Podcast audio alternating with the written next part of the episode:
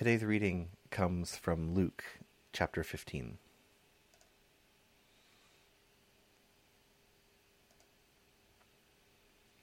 All the tax collectors and sinners were gathering around Jesus to listen to him. The Pharisees and legal experts were grumbling, saying, This man welcomes sinners and eats with them. Jesus told them this parable. Suppose someone among you had one hundred sheep and lost one of them. Wouldn't he leave the other ninety nine in the pasture and search for the lost one until he finds it? And when he finds it, he is thrilled and places it on his shoulders. When he arrives home, he calls together his friends and his neighbors, saying to them, Celebrate with me because I have found my lost sheep.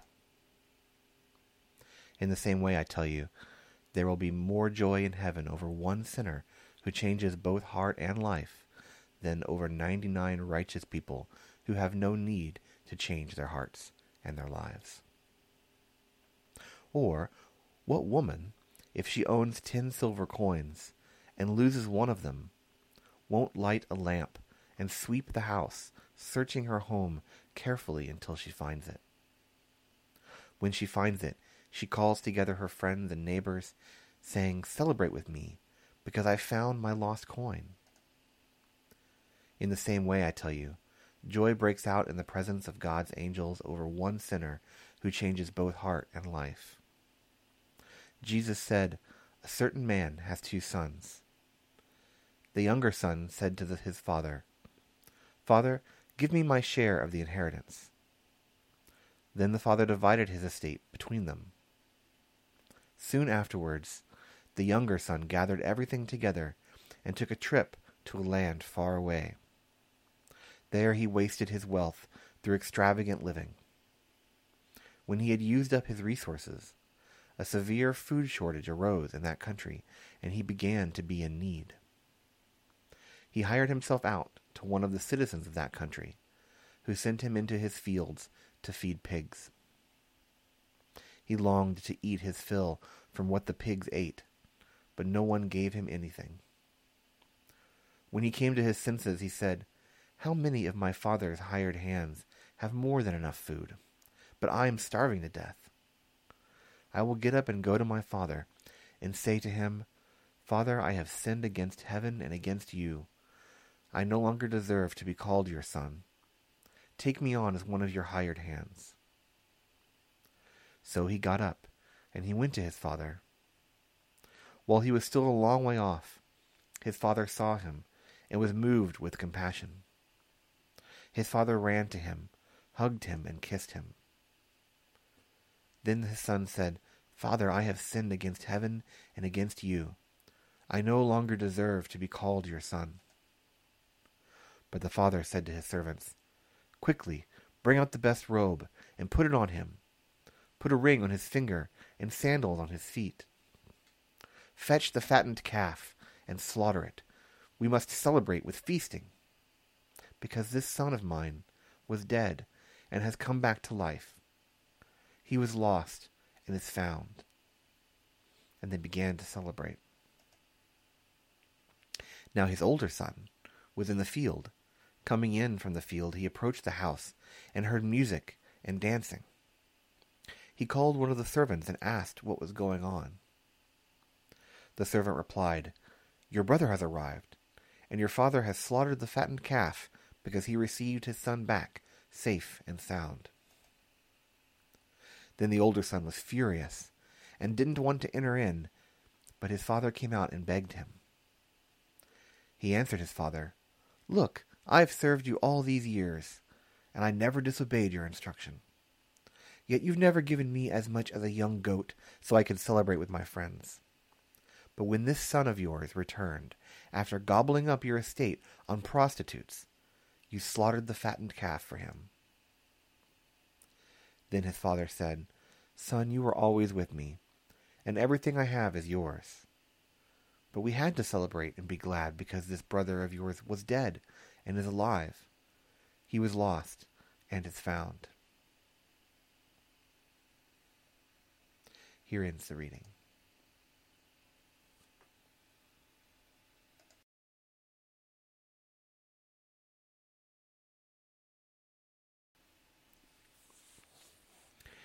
As some of you might have heard me say before, I was not originally raised in the church. I was uh, raised non religiously. I'd say spiritually, but not religiously.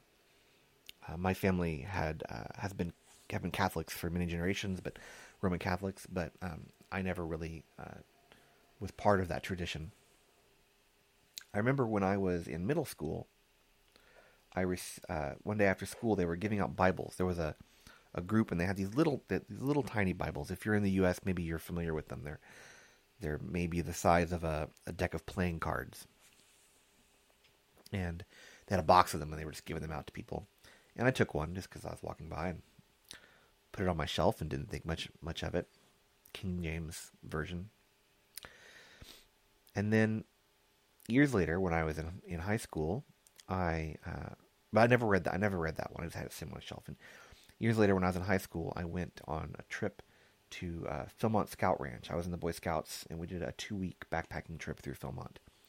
And uh, when I was there, I took with me, uh, or I was given, I should say, a Bible to take with me. Probably King James version. I don't. I don't actually remember. And I decided I was going to read it while I was gone, as if I could read the Bible in in two weeks, while also um, trying to backpack and do other things. Um, I was very ambitious, so I, I took it with me. And I remember I read it. I read a little bit every night, and uh, you know, I asked one of the one of the leaders on the on the trip was a Methodist minister, and I asked him, you know, how should I do this? Where should I start? Whatever. And he said just to start at the beginning and, and read through it. So I started Genesis and I started to read through it and I think I made it through about the mid part of Numbers. Um, before, which is, I mean, that's not bad. That's, you know, that's two and a half books in, right? Before I finally gave up and said, okay, I've had enough of this and uh, put it down and, and, never read it again. That, that copy. Um, and this is still a question I think that people come, come to me and others with what you know how do I start? I'm new. I, am new to Christianity.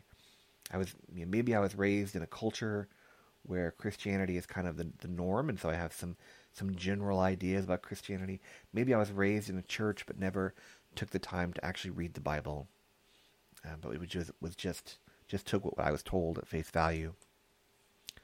For whatever reason, this is this is my first time reading through the Bible. Maybe I'm I'm a teenager. Maybe I'm a young person and I'm reading the Bible for the first time. Where should I start? What version should I use? What should I read? What order? Is there a reading plan you suggest? All of these things. And then certainly depending on your situation, there are different there I have different suggestions for this.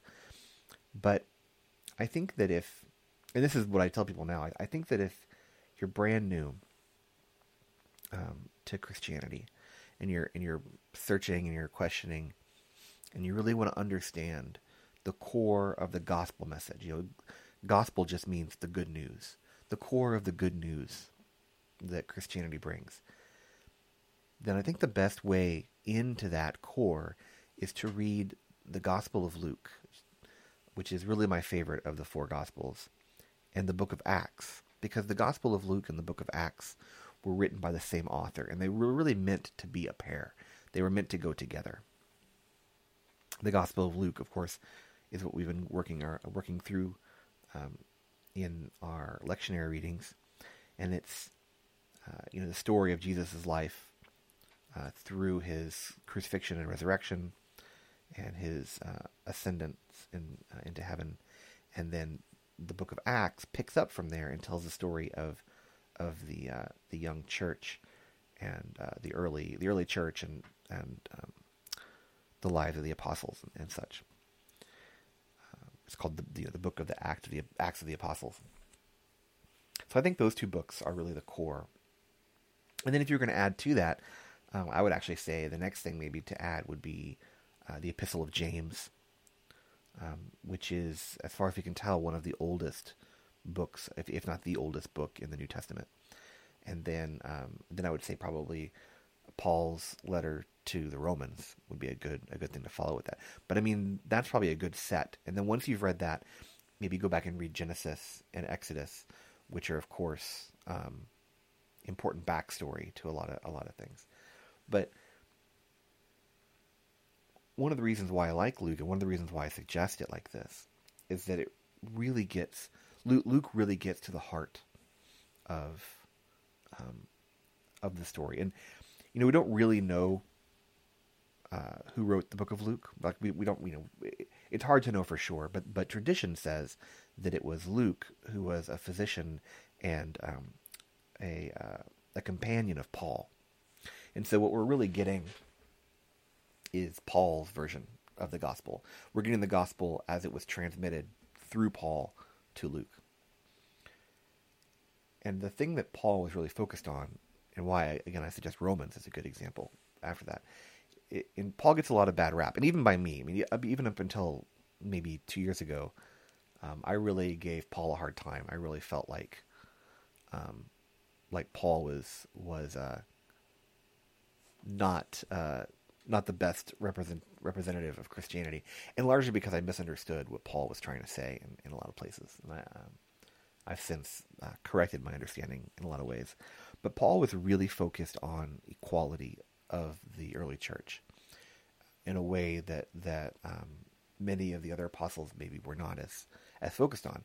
Many of the other apostles were focused on reaching out to the Jewish community, reaching out to the to the um, the ethnically and religiously Jewish community and bringing them in to the message of Jesus and, and to um, the Jesus movement, if you will. But Paul, being both um, a Jew by birth um, and also a Roman citizen, uh, and and well um, educated in, in Greek and Latin, was really interested in bringing in uh, the Gentiles, the, the, non-Jewish people, the Romans, and the and the people of the Greek world, uh, and, and making them equal partners in this Jesus movement. And we can see through the way that Luke's gospel is written that there's an emphasis on this. There's an emphasis both on um, talking to the the the Jewish Christians the those Christians, part of those members of the of the Jesus movement, if you will, who were raised Jewish, and also both at the same time speaking to the Gentiles and telling both sides that the other is just as important to God. And I think that the there there are very there are a few parables in in the Gospel of Luke that I really point to as being core to the Christian message and to the to the Christian gospel, to the good news of Christ. And this reading from uh, we have today is is one of them. Um, I think the the Good Samaritan reading that we had a few weeks ago is is absolutely one of them, and I think this is absolutely one of them. Um, and so, I think it's worth us really paying attention to this reading and and really trying to understand it. I, I highly suggest that you you read over it again um, outside of the service. Uh, I suggest reading it in multiple translations because, of course, you know every English translation of the Bible is wrong in some way. Translation, in its because of its very nature, introduces biases and and um, cultural understandings that were not in the original text, and so uh, it's always good to read multiple translations and to read, especially if you're if you're really interested in, in digging in, to read the translator's notes. Um, a really some a really good Bible for that. So we, we use the the the Common English uh, Bible because it is uh, has it, it, uses a um, like a seventh grade reading level for for English, and I want to be as as open and um, and I want, to make the bar as low as possible for non-native speakers to be able to, to keep up with the readings, and, and I think that it does a good job. And it was it was ecumenically produced, but through, with people from a bunch of different traditions, and not just Protestant traditions. I mean, it's, it's very ecumenical, so I think it's a good translation. But if you want a more technical translation of the Bible, some some really good uh, ones are the NRSV, of course, um, but also the the Lexham English Bible, which is the Bible translation produced by Logos Bible Software, and the Net Bible, the New English Translation Net Bible. Both of these have really excellent translation notes, and they're they're both very direct translations. Um, and and if you if you really want to dig into the word choice and the and the meanings and things, those are both good options for you. Sorry, it's a little bit of an aside from my main point, but I just wanted to bring that up. So let's go back and look at this text because, like I said, I think this text is really important. So we start with Jesus um, and, and his outreach and his his ministry to the what are what are called in the text the tax collectors and the and the sinners. So tax collectors are, are mentioned because they were working for the Roman government, and so they were often seen as traitors or or um, kind of unscrupulous people in, at the time. Many of them um, uh, collected more taxes than they were supposed to and kept the extra for themselves. So they're just kind of seen as unscrupulous people and uh, sinners. So they you know they don't specify what kind of sinners, just people people that that you know uh, that nice uh, law abiding uh, folks maybe wouldn't hang out with on a regular basis. But Jesus hangs out with them, and Jesus has has meals with them. He breaks bread and has has meals with them. Uh, he invites them to his table, and the the Pharisees and the legal experts are also sometimes uh, translated as the scribes.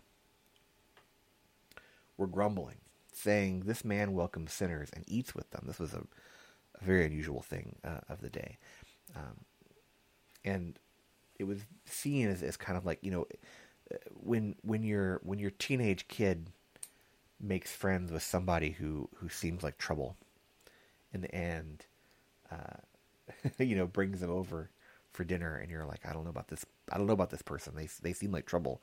You know, seem like a bad apple. Uh, birds of a feather flock together. This kind of thing. Same same kind of idea.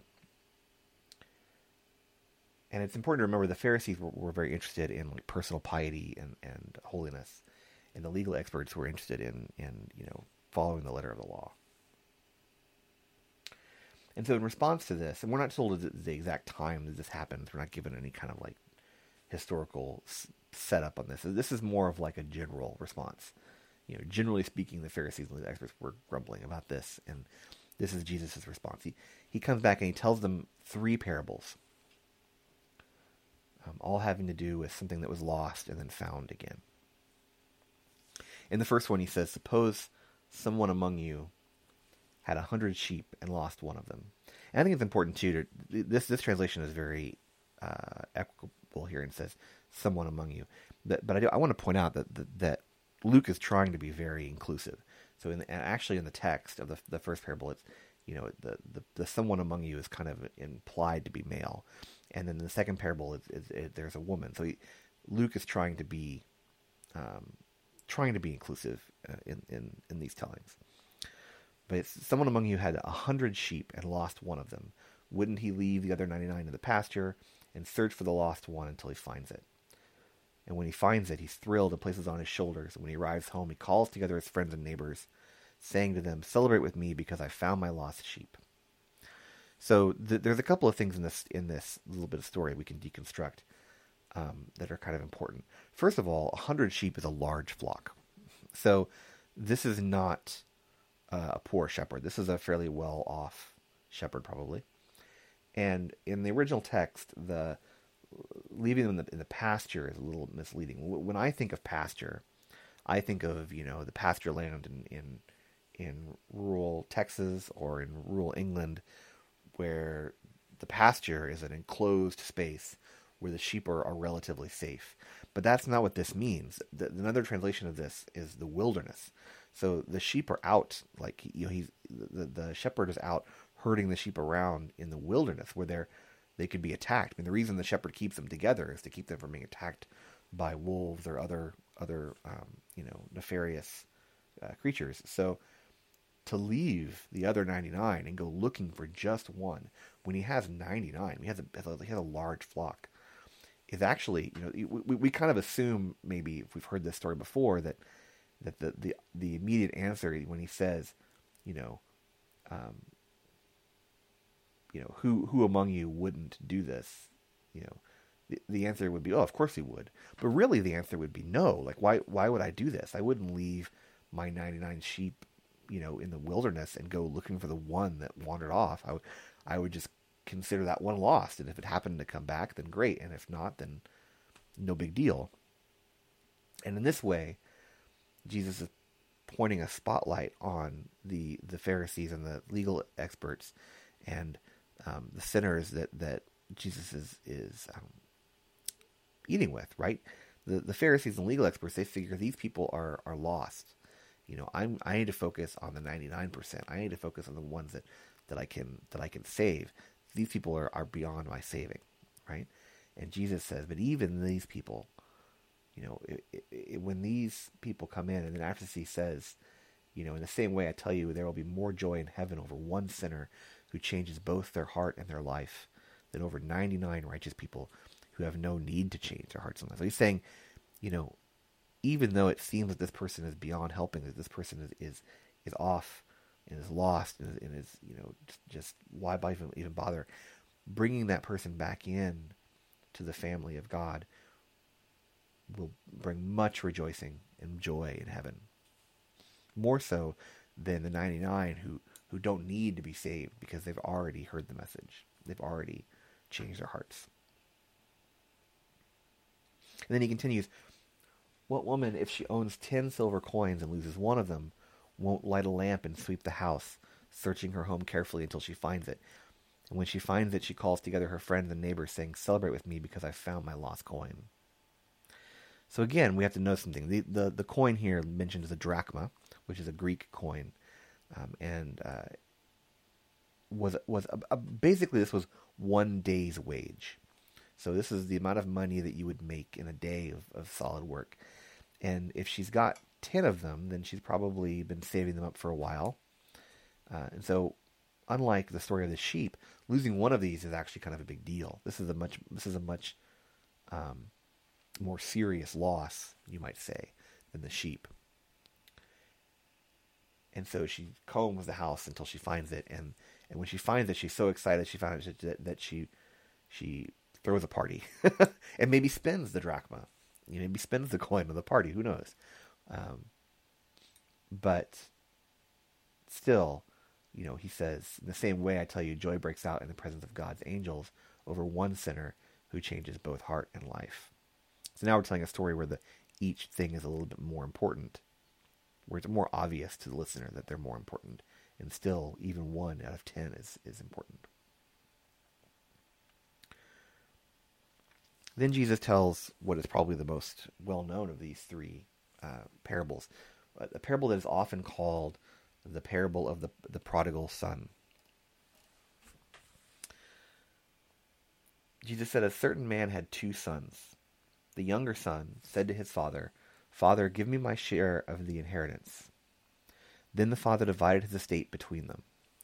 So let's look at this first. So a man has two sons, an older son and a younger son. And the younger son tells the father, Give me my share of the inheritance. So normally you would get your inheritance when your father died. And the older son gets two um, shares. And so you can think of this as dividing the, the the land and the estate and the money and everything that the father has into three equal parts, and then giving the younger one his part of the inheritance.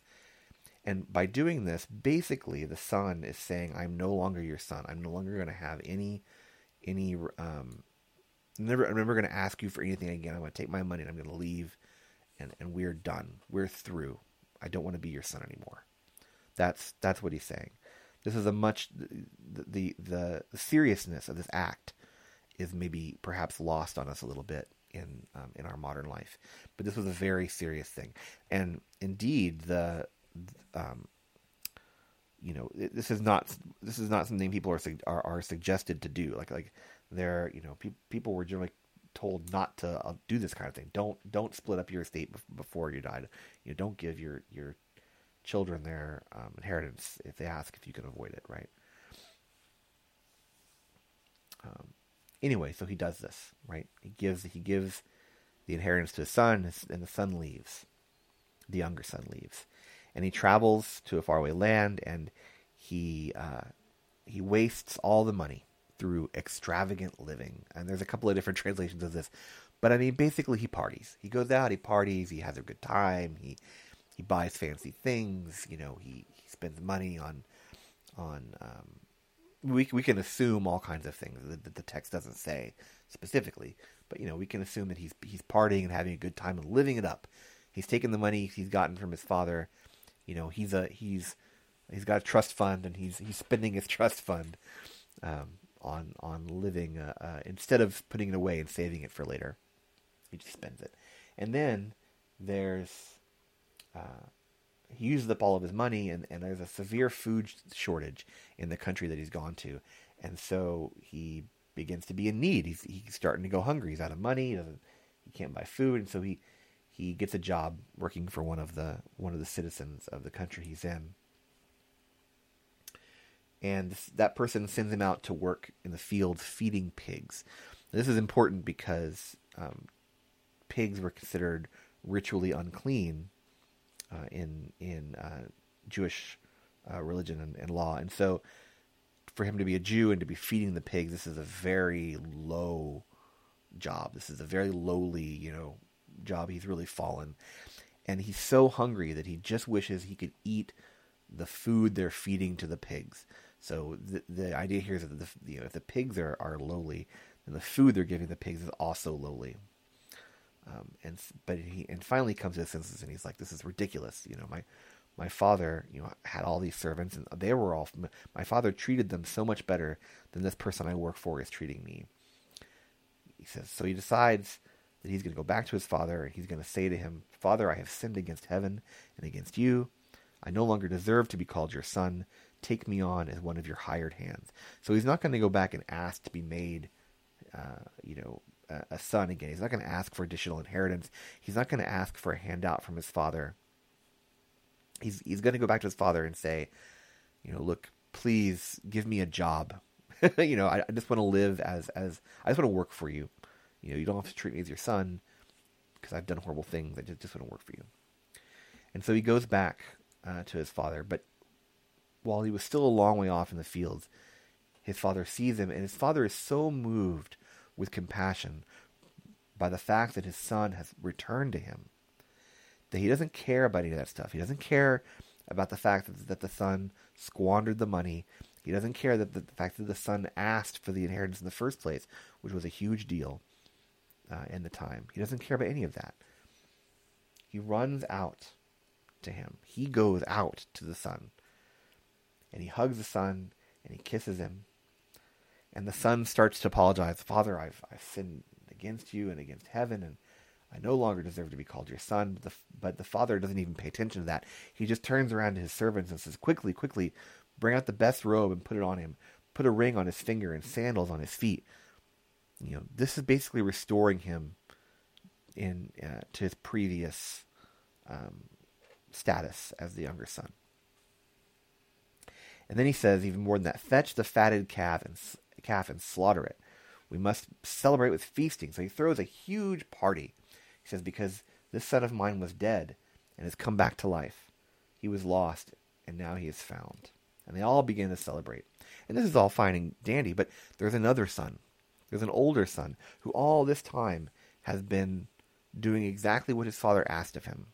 He's been working, he's been getting ready to take over the family land and business and inheritance you know, he's been taking care of things while the younger son is gone. And now he comes back out of the field where he's been working and he hears dancing and, and music. And so he asks what the servant, you know, what's going on? And the servant replies, Well, your brother has arrived, and your father has thrown him this party. And the older son is furious because the older son feels like the younger brother doesn't deserve this. The younger brother has done a horrible thing. The younger brother has has you know, uh, thrown away his his relationship to the family, squandered all his money, and now he's come back and instead of being instead of being punished, instead of being um, put in his place, the father has just thrown a huge party for him, a bigger party than the father has ever thrown for the older brother. And so the older brother is angry. He's furious.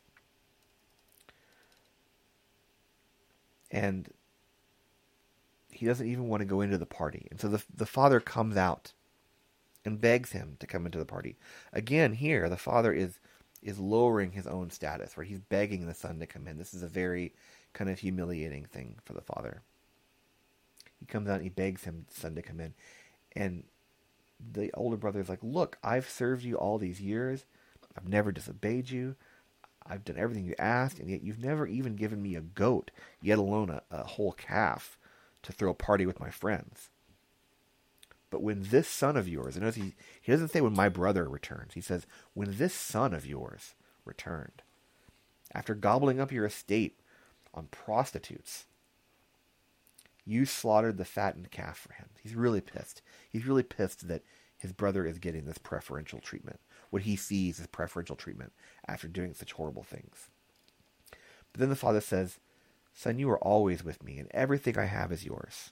This is very literally true, right? Because the he's already given the younger brother his portion of the estate, so everything left belongs to the older brother. But we had to celebrate and be glad because this brother of yours, and here now he turns it around. This son of yours, now he says, this brother of yours, this brother of yours was dead and is alive, was lost and is found. It's such a great parable. It's a, it's it it tells us so much about the nature of God and the nature of God's forgiveness. God doesn't care what we've done. God doesn't care what mistakes we've made or how we've treated God in the past. When we really turn around, when we repent, you know, to repent means literally to turn around, to face the other way. When we turn around and we face God and we are are honest, completely honest with ourselves and with God about what we've done, about how we feel. When we turn and embrace God, and God will embrace us. God will come like the loving Father and embrace us. So why? So my my sermon title today is the prodigal father. So this this parable is often called the prodigal son, and I I'll, I'll be honest with you. I heard this this name, the prodigal son, growing up. I had no idea what it meant. Um, I only knew that it applied to this parable. so I actually had to look it up a while back, and and uh, the first time I kind of gave a sermon on this topic. And prodigal means um, somebody who is wasteful, uh, who who is, um, you know, uh, refers to the fact that the son went and spent all the money wastefully and didn't save any of it. And so, why, you know, why say the prodigal father? Um, Another way to think about prodigal is is lavish, recklessly wasteful. So the point here is that we often see the son as as wasteful, and in fact, we often this this story has been told so much that we've we've forgotten how offensive it would be to the people who were hearing it in the in Jesus's day. Don't forget, this is a response to the the Pharisees and the and legal experts who were upset that Jesus was having uh, these tax collectors and sinners over for dinner and was, and was spending time with them and was, was you know inviting them into his home and everything. These were un, unmentionable people. You didn't you didn't hang out with these people, and this is Jesus' response. This story would have been very offensive um, at the time, and it because the Pharisees and and the legal experts would have seen themselves in the place of the older son, probably. They would have thought of themselves as we are the people that have that have been here, that have, have been following the law, that have been doing what we've been told. Um, why should these sinners, just like the younger son, why should they be welcomed back by the father. They need to be put in their place. They need to be punished. They need to have justice brought down on them.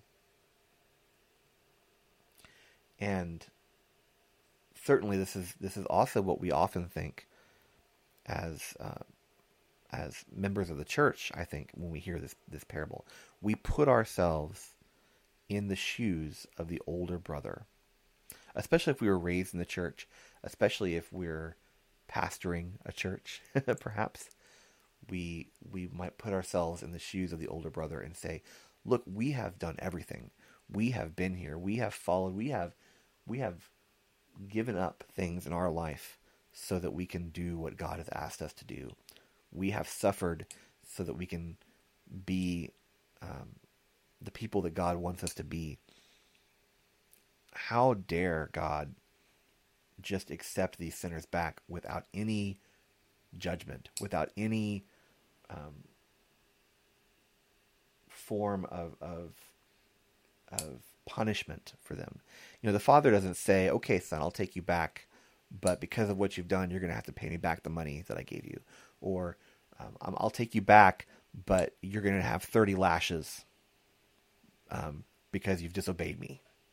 You know, which the the at this point the this the younger son would probably have been happy with anything like that. He was so distraught, so so downtrodden that he just wanted a job. He didn't even want to be a son anymore, and he just wanted to come back and be a and get a job and be just be taken care of by the father. And I think that many of us might put ourselves in the shoes of the older brother, and and certainly I think the Pharisees and the and the tax, and the um, legal experts did. But the the parable is about two sons and the father, and it's a little hard for us to think about this, but we really need to think about being in both positions. Because everybody everybody is uh, to use kind of common the common language everybody is a sinner. Everybody does things that are against what what God asks of us everybody even the most devout uh, and faithful Christians make mistakes. They they stumble. They do things wrong.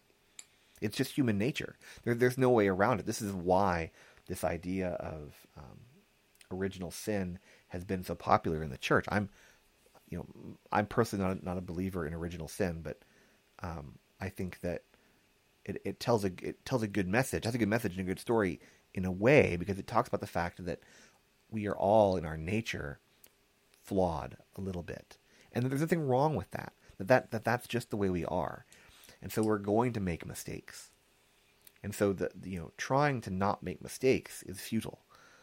What's important is is to recognize when you've made mistakes and repent for them, right?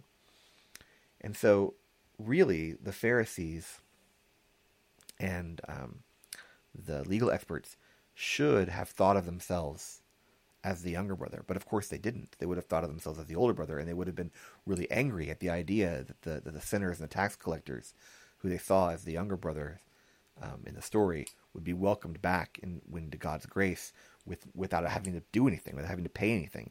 And in fact, that God would throw a party for them. Would be so excited that they that they had that they had repented and come back. Um, and and so it, it the story was offensive in Jesus' day, and it really ought to be kind of offensive to us. It's the offensive nature of grace. It's the offensive nature of, of God's forgiveness, that God forgives everybody. This is kind of a core idea of Christian universalism. And this is this parable is one of the reasons why we really feel that Christian universalism has a very strong basis in the in the biblical story, in the biblical narrative. So why the prodigal father? Because the father is also lavish. Because the father is also recklessly wasteful. what I mean by that is that when the younger son asks the, for his inheritance, the father gives it to him, even though that's going to make the father's life much more difficult. And even though the father knows, or probably has a pretty good idea, that the younger son is going to to waste that inheritance. You know, and part of the inheritance is probably land, and so the the younger son probably sold off part of the the family farm, part of the family fields, um, to you know for money, so he he could leave and go someplace else and get away. So in that way, the the father is reckless. But also when the when the son returns, the father has reckless, lavish, um, a, reckless, lavish party. That he lavishes, gives gives him a gives him a the younger son a new cloak, gives him a ring, sandals, things that you know slaughters the fattened calf that has been saved for some special occasion, right? Throws a party. I mean, this is also kind of recklessly wasteful. This is also prodigal. The focus of the story is not really on either of the sons. It's I mean, it's important for us to understand ourselves in the as being in the place of the sons, and really of both the sons, not just of one or the other.